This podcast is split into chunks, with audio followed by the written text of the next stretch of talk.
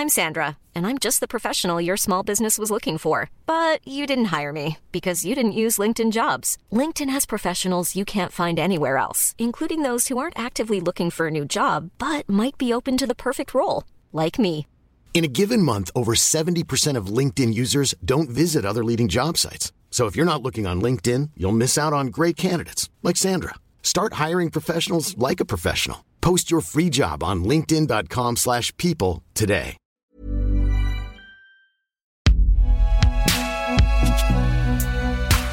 Prochain arrêt, Binge Audio.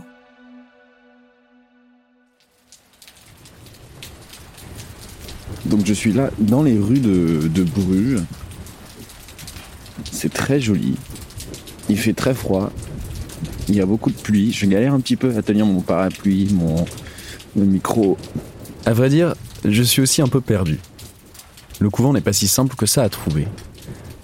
Alors, je sais que les nonnes l'ont vendu à un promoteur immobilier à l'époque, mais je ne savais pas exactement ce qu'il était devenu. En tout cas, il n'existait pas sur les cartes de la ville ou sur Google Maps. Mais je suis tombé par hasard sur un blog des habitants de Bruges, dans lequel quelqu'un avait posté une photo d'un parc. Il disait que l'ancien couvent était apparemment pas loin de ce parc. Donc là c'est un parc euh, Min- Minetwaterpark, je crois que ça s'appelle. Ah, il y a un panneau là. Haha, il y a une petite, euh, une toute petite statuette d'une nonne. Il y a une plaque sur laquelle, alors attention, le flamand d'Anton qui est euh, pas très bon, même non existant, il y a écrit. Cette image de la Sainte Colette rappelle l'ancien couvent des sœurs Pauvre Claire Coltine, fondé ici en 1469 et levé en 1990. Donc c'est là qu'était le monastère, enfin le couvent plutôt. Ah génial Donc c'est ici que les pauvres clercs vivaient, c'est ça qu'elles ont vendu, c'est là que Ronnie Crabbe était le jardinier. C'est ici que s'est déroulée toute l'histoire.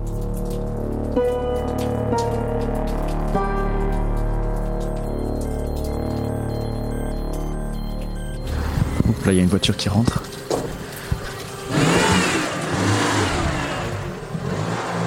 Vous habitez ici? La dame qui conduit la voiture s'appelle Tine. Elle doit approcher la cinquantaine et elle a des cheveux d'un très beau gris et qu'elle porte court. Elle me présente à son amie Maria. C'est une dame très élégante avec des cheveux blonds, parfaitement coiffés et un beau manteau qui a l'air de tenir bien chaud. Elle parle avec des petites expressions italiennes par-ci par-là, puisqu'elle a vécu 20 ans en Italie avant de revenir vivre ici, dans le couvent qu'elle connaissait déjà. Je suis venue avec un bon garçon. C'est gentil. Donc je m'appelle Anton Stolper, je suis un journaliste français Oui, et je travaille sur une histoire euh, des pauvres clercs de Bruges. oh oui. Oh oui. De arme klaren. De arme klaren. Vous connaissez? Oui. Qu'est-ce que vous pouvez me dire? Quand j'étais petit, je viens ici pour euh, la- le dimanche à Perpétuie pour prier. Et euh, le, le chapelle, c'était la Maison Blanche, là, et moi j'étais toujours en retard parce que le dimanche après-midi, et je fais ça ici, je sonne ici, et on ouvre ici, et là, je regarde. Donc là on rentre dans une porte. Avant, ça c'était le chapelle. Ici, Ça, maintenant, on a mis une, euh, une maison très jolie, comme ça, voilà. Dans cette maison qui est effectivement très jolie, et qui était à l'époque la chapelle du couvent, habite une dame qui s'appelle Esther. C'est la copine de Maria et Tine. Elle est grande, porte une jupe noire, des lunettes et des petites perles pendent de ses oreilles. Elle se tient extrêmement droite.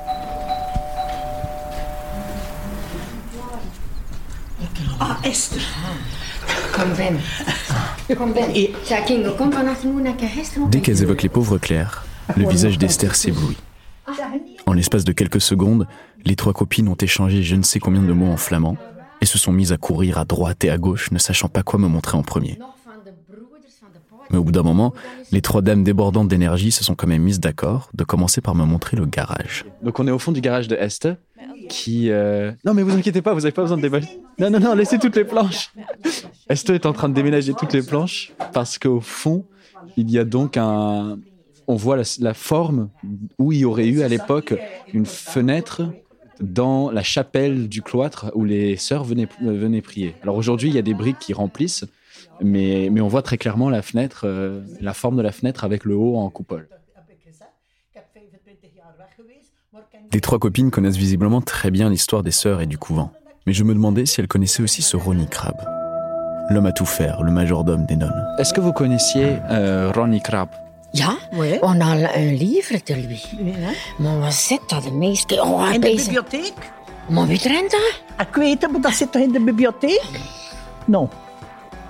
Qu'est-ce que c'est la question Euh, moi, il m'a dit, moi j'ai un livre de, de, de Ronnie Crabbe. Ah bah allons le Il m'a voir. dit, où Maar ze- vous savez- Il, il, eh, ça zit, eh, maar ja, moet je dat zeggen, dat dat van de vicaris en van dingen Ah, is. En van een non, ik kan dat niet zeggen. Tante non niet. Ah ben, je, moet- je moet dat zeggen. Van Qu'est-ce qu'elle dit Elle a des secrets. Ah, elle a des secrets Et elle dit Oui, dis-le, dis Ah oui, je, je, je veux les secrets. Oh. Hier, votre clé de votre porte? Ah, C'était bien que j'ai demandé. Oui, c'était super. tu- Merci beaucoup. ça c'est le vieux... euh, Bonjour monsieur. Le vieux, c'est le pauvre mari d'Esther qui faisait une sieste et qui venait de se faire réveiller par sa femme et ses deux copines, accompagnées par un journaliste avec un micro. Elle lui demande de retrouver le fameux livre de Ronnie Crabbe, pendant que les trois copines s'assoient à la table de la cuisine.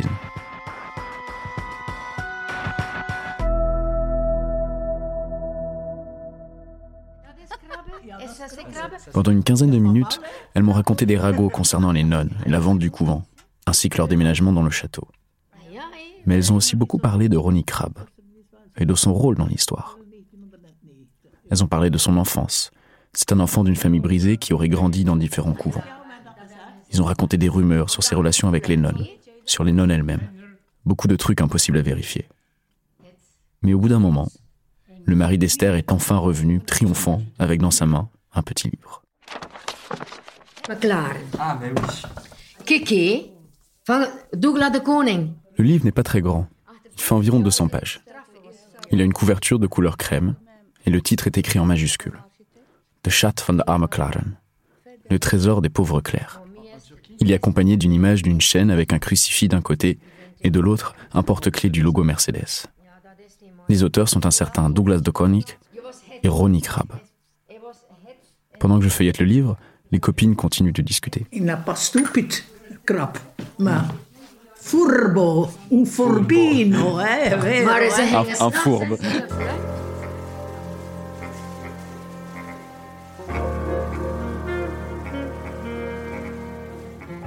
On a continué à discuter ensemble un moment avec Esther, Tine et Maria. Mais alors que je m'apprêtais à partir, Tine, celle que j'avais rencontrée en premier au volant de sa voiture, a attrapé une petite statuette sur la table. Elle l'a regardée et a demandé à Esther ce que c'était. Ensuite, elle l'a plongée soudainement dans la poche de son manteau, mimant un vol. Elle a rigolé, puis a dit Je suis Ronnie Crabbe.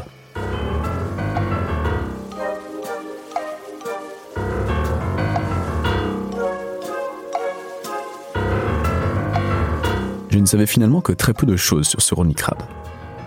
Je savais juste qu'il avait été acquitté de tous les faits en 1996, mais pas plus.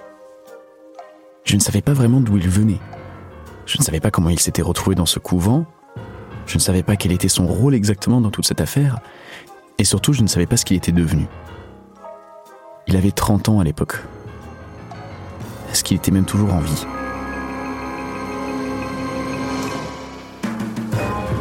Pour le savoir, j'ai commencé par chercher le nom de Douglas de Cornick, celui qui avait coécrit le livre.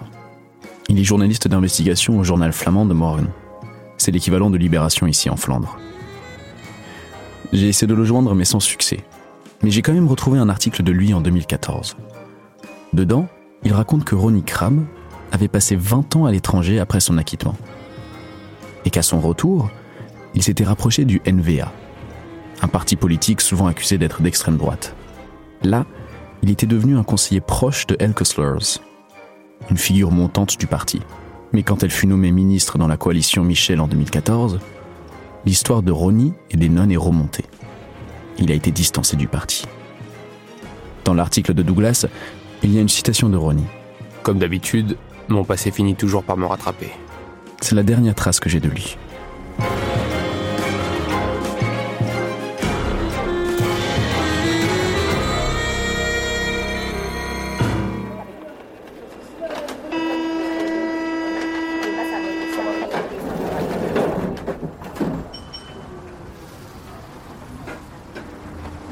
N'ai pas réussi à joindre Douglas cette fois-ci en Belgique.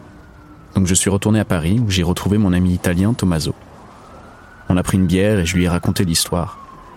Je lui ai raconté le château, le couvent, les nonnes et ce fameux Ronnie Crab que je voulais retrouver.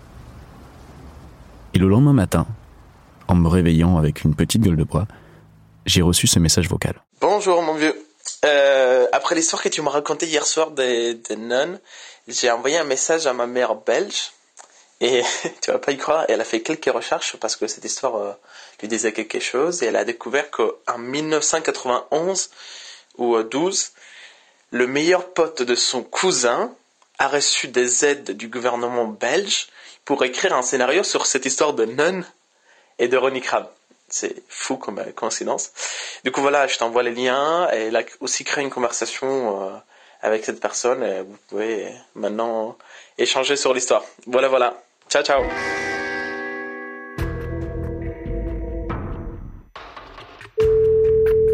Anton Allô Pascal Oui, c'est moi. Comment ça va Je récapitule.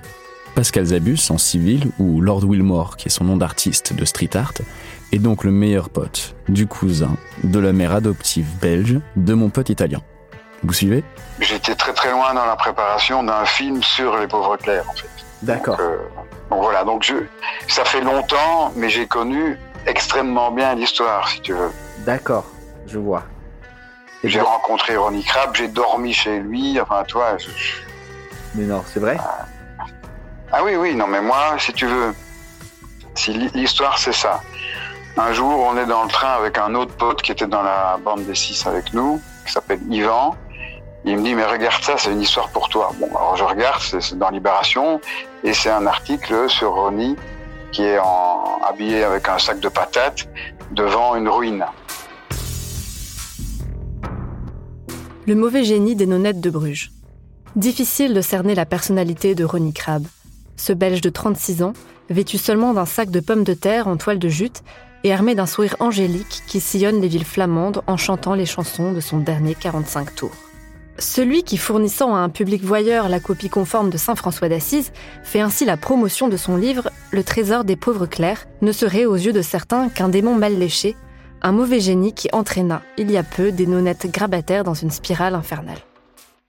Après, on lit l'histoire, et mon copain me dit, mais il faut que tu achètes les droits, il faut que tu fasses le film, ça, ça va être génial. Bon, on se renseigne, et deux jours après, euh, on sait où est Ronnie, on prend contact avec, et on, on va essayer de lui acheter les droits de son, son livre. Il a fait un livre, Avec euh, Qui s'appelle- de, de, Koning, c'est ça? Ouais, de Scat van der Arme Claren. C'est un, un livre qui n'a pas été traduit en français, je pense. C'est la première fois que je parlais avec quelqu'un qui avait vraiment connu Ronnie Crabbe. Au bout d'un moment, on s'est donc mis d'accord avec Pascal pour se rencontrer en personne chez lui, en banlieue parisienne. Si je résume, au départ, l'évêque et l'évêché, ou en tout cas les autorités religieuses, veulent récupérer ce couvent parce qu'il y a une loi qui fait en sorte que les couvents soient des associations sans but lucratif, euh, des ASBL. En, Belgique, ça s'appelle l'ASBL. Ici, c'est loi 1901. ben voilà.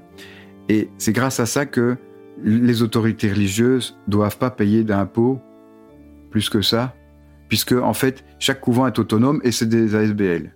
Donc tout va bien, on ne paye rien comme impôt, et ça revient à l'Église éventuellement si l'ASBL est dissoute. Et ce point-là est crucial dans l'histoire si on ne comprend pas que c'est ce point-là qui, permet tout.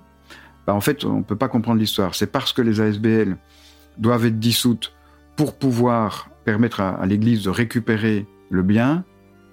En fait, c'est ça qui, fait foirer tout problème, ce qui fait foirer le plan de l'évêque. Lui, il veut juste récupérer le couvent. Il y a plein de petites vieilles nonnes qui sont dans ce couvent. Il faut les, les faire sortir ou les replacer ailleurs. Le problème, c'est qu'elles veulent pas. Et donc, ce qu'il va avoir comme idée, et c'est probablement pas la meilleure idée qu'il ait eue, l'évêque Van Gelu, je crois, qui était d'ailleurs après condamné pour pédophilie, euh, 15 ans après, enfin bref, l'évêque de Bruges, donc, décide d'envoyer un, émissaire, on va dire, un assistant social qui est Ronnie Crabbe, au départ pour un peu euh, les amadouer, pour voir un peu, pour sentir un peu la, la température, etc. Et donc, ce qui va se passer, c'est que Ronnie, dans la réalité, sait pourquoi il est là, ça je suis certain. Il sait, il sait que l'idée, c'est de les faire partir. Ça, il le sait. Ça, je pense, dans la réalité, lui, il le sait. Donc, il est là pour faire partir les nonnes.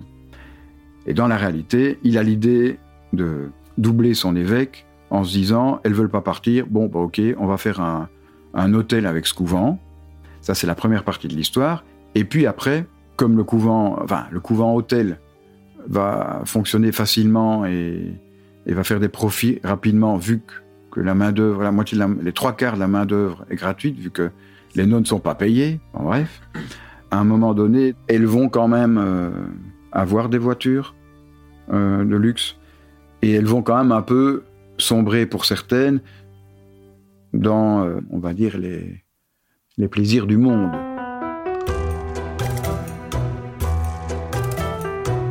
Il faut comprendre que ces sœurs-là sont vraiment, c'est clausura, donc c'est- vraiment un cloître. et, Enfin, elles sortent pas. C'est des sœurs qui sortent pas. Il y a juste des sœurs extérieures qui font l'aller-retour entre le monde extérieur et, et le monde intérieur du couvent.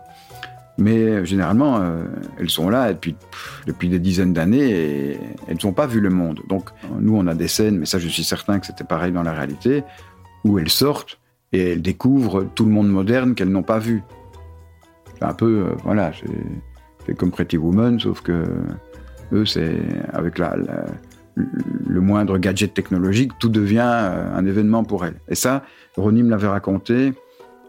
Il y, avait de ça. Elles, étaient amusées de. C'est un peu comme Hibernatus, quoi. Donc, euh, les nonnes étaient amusées de voir comment le monde était devenu. Évidemment, je, soupçonne Ronnie d'avoir tout fait pour que elle le voit ce monde et qu'elle en soit charmée. Parce que lui, ce qui l'intéressait quand même, je pense, c'était aussi de s'amuser avec tout cet argent. Il n'était pas le seul, parce que de ce que j'en ai compris aussi, il y avait pas mal de personnalités dans les nonnes euh, qui étaient prêts à chavirer dans, dans le monde moderne, enfin, et, dans l'argent, etc. Mais je sais qu'il m'a raconté, mais ça, je n'avais pas mis dans le film parce que je trouvais ça un peu too much, mais que certaines essayaient de la lingerie fine dans, euh, dans des magasins de mode. Donc évidemment, euh, lui, ça a dû le faire rire. À un moment donné, ils ont pris des jets privés. Alors, bon, toi, tu prends un jet privé, tu vas à Saint-Barthélemy ou je sais pas, tu t'amuses un peu. Elles, elles prennent le jet privé pour aller à Lourdes. C'est ça le truc. Un pèlerinage Voilà. Et donc, et, et- et c'était tout, tout le truc, c'était de, de- de faire des trucs un peu religieux. Mais bon, Ronnie, ça ne le gênait pas d'aller faire des petites escapades à Lourdes ou à Rome. euh. Mais ce qui est certain, c'est que lui, comme l'évêque, a profité des tensions qu'il y avait entre les sœurs. Il y avait aussi des jalousies entre sœurs. Donc c'était, à un moment donné, c'est comme un, un microcosme politique. Donc euh, comment on peut faire changer une sœur d'avis bah, En essayant de, foutre la merde, enfin je sais pas comment dire, en, en- en mettant la pression euh, et en semant la zizanie. Donc quand tu rencontres Ronnie, ça se, ça se passe comment la première fois? J'ai été chez Ronnie, donc j'ai dormi chez Ronnie. Ça. J'ai dormi chez Ronnie, je crois que c'était à... Je suis pas certain, je crois que c'était à Gand, mais je suis pas certain. Euh, ou dans la banlieue de Bruges, enfin, ça je me souviens plus. Mais par contre, je me souviens très très bien de mon lit. C'était un lit à baldaquin avec des, hum, des draps roses. Tout était rose. Tout. Tout. Le moindre petit coussin était en rose. Les draps étaient roses, hein, la couverture était rose, tout était rose. Un rose. euh, Un rose euh, pétant, un, un rose euh, super pink comme ça, c'est drôle. Mais j'ai passé des bons moments avec, euh, avec Ronnie. Parce que lui, en fait, euh, comme on peut s'y attendre, est plutôt un, bon copain, quoi. Tu vois, euh, je comprends très bien qu'il ait pu, euh, disons, manipuler les, les gens assez facilement, parce qu'il est d'un abord assez facile. Enfin, je dis manipuler, ou en tout cas séduire. Il a dû séduire pas mal de gens facilement euh, parce qu'il a, son sourire, il a le bagou et, et puis voilà quoi. Je me souviens que des- les, premières euh, minutes, je me dis mais c'est quoi ce gars? Parce que il est très gentil, très féminin, très doux. Alors il parle évidemment avec un accent euh, flamand. Et en fait, je me suis dit, le gars est quand même étrange, mais il est tout de suite sympathique. Moi, j'ai passé de, super moments avec lui tout de suite. Et je voulais croire qu'il était honnête. Et ça, par exemple, Charles McKeown n'était pas d'accord avec moi. Il dit, mais non, mais regarde ce type. Ce type est habillé en sac à patates et, et fait le gus dans des, des ruines de monastères. Ce gars est un escroc. On a continué à parler de l'histoire ensemble un beau moment. Pascal m'a même sorti son carnet de l'époque qu'il tenait alors qu'il était avec Ronnie en train de se documenter pour le film. Il m'a montré aussi des lettres, notamment une du jeune acteur qui était censé incarner Ronnie Crabbe, Benoît Poulvorde. Au, fil des scénarios, il y a eu des versions qui sont appelées Les pauvres clercs, et puis après ça s'est appelé Les marchands du temple. Puis après, on, est arrivé comme à, à Come Jesus, et on a gardé Come Back Jesus. Mais je me souviens d'un mémorable moment avec Benoît Poulvord, justement, euh, le, le, les producteurs voulaient changer de titre. Ils voulaient pas Come Back Jesus. Nous, on trouvait ça très bien. Et donc là, je suis je retombé sur une liste où il y a 40 titres. Et je me souviens très bien que Benoît et moi, on en avait tellement marre qu'à un moment donné, Benoît, il a sorti un titre du style L'abbé en avait une bien grosse. Et donc là, euh, là, je crois que les producteurs se sont dit bon, ok, on arrête cette session. Malheureusement, le film ne sera jamais réalisé. Alors qu'il était tout écrit et prêt à tourner, Pascal n'a pas réussi à trouver d'acheteur. Il pense que le scénario était trop anticlérical pour les télés de l'époque, et ça reste pour lui un souvenir un peu douloureux. Pour autant, tout au long de la discussion, c'était évident qu'il avait de l'affection pour Ronnie Crabbe. Il en gardait un bon souvenir. Et cela alors qu'il s'était quand même fait un peu arnaquer. Voilà ce qu'il m'avait raconté au téléphone quand je l'avais appelé la toute première fois. À un moment donné, on apprend quoi Et ça, ça a été magnifique, si on peut dire. On apprend que Ronnie a déjà vendu les droits avant à quelqu'un d'autre. On va le voir, on va voir les producteurs, le contrat, et on tombe par terre. C'est le même genre de contrat que nous, et il a signé avec eux aussi, mais avant nous, si tu veux. Bref. Et les dernières nouvelles de Ronnie, c'est ça, c'est que mon producteur de pub, je crois il y a 3-4 ans, euh, il est au festival de Berlin et qu'est-ce qu'il voit? Un autre producteur anglais qui lui parle d'une histoire de nonne. Mmh. Il dit oui, et c'est qui? Euh, Ronnie Crabbe. Ronnie avait vendu une troisième fois les droits.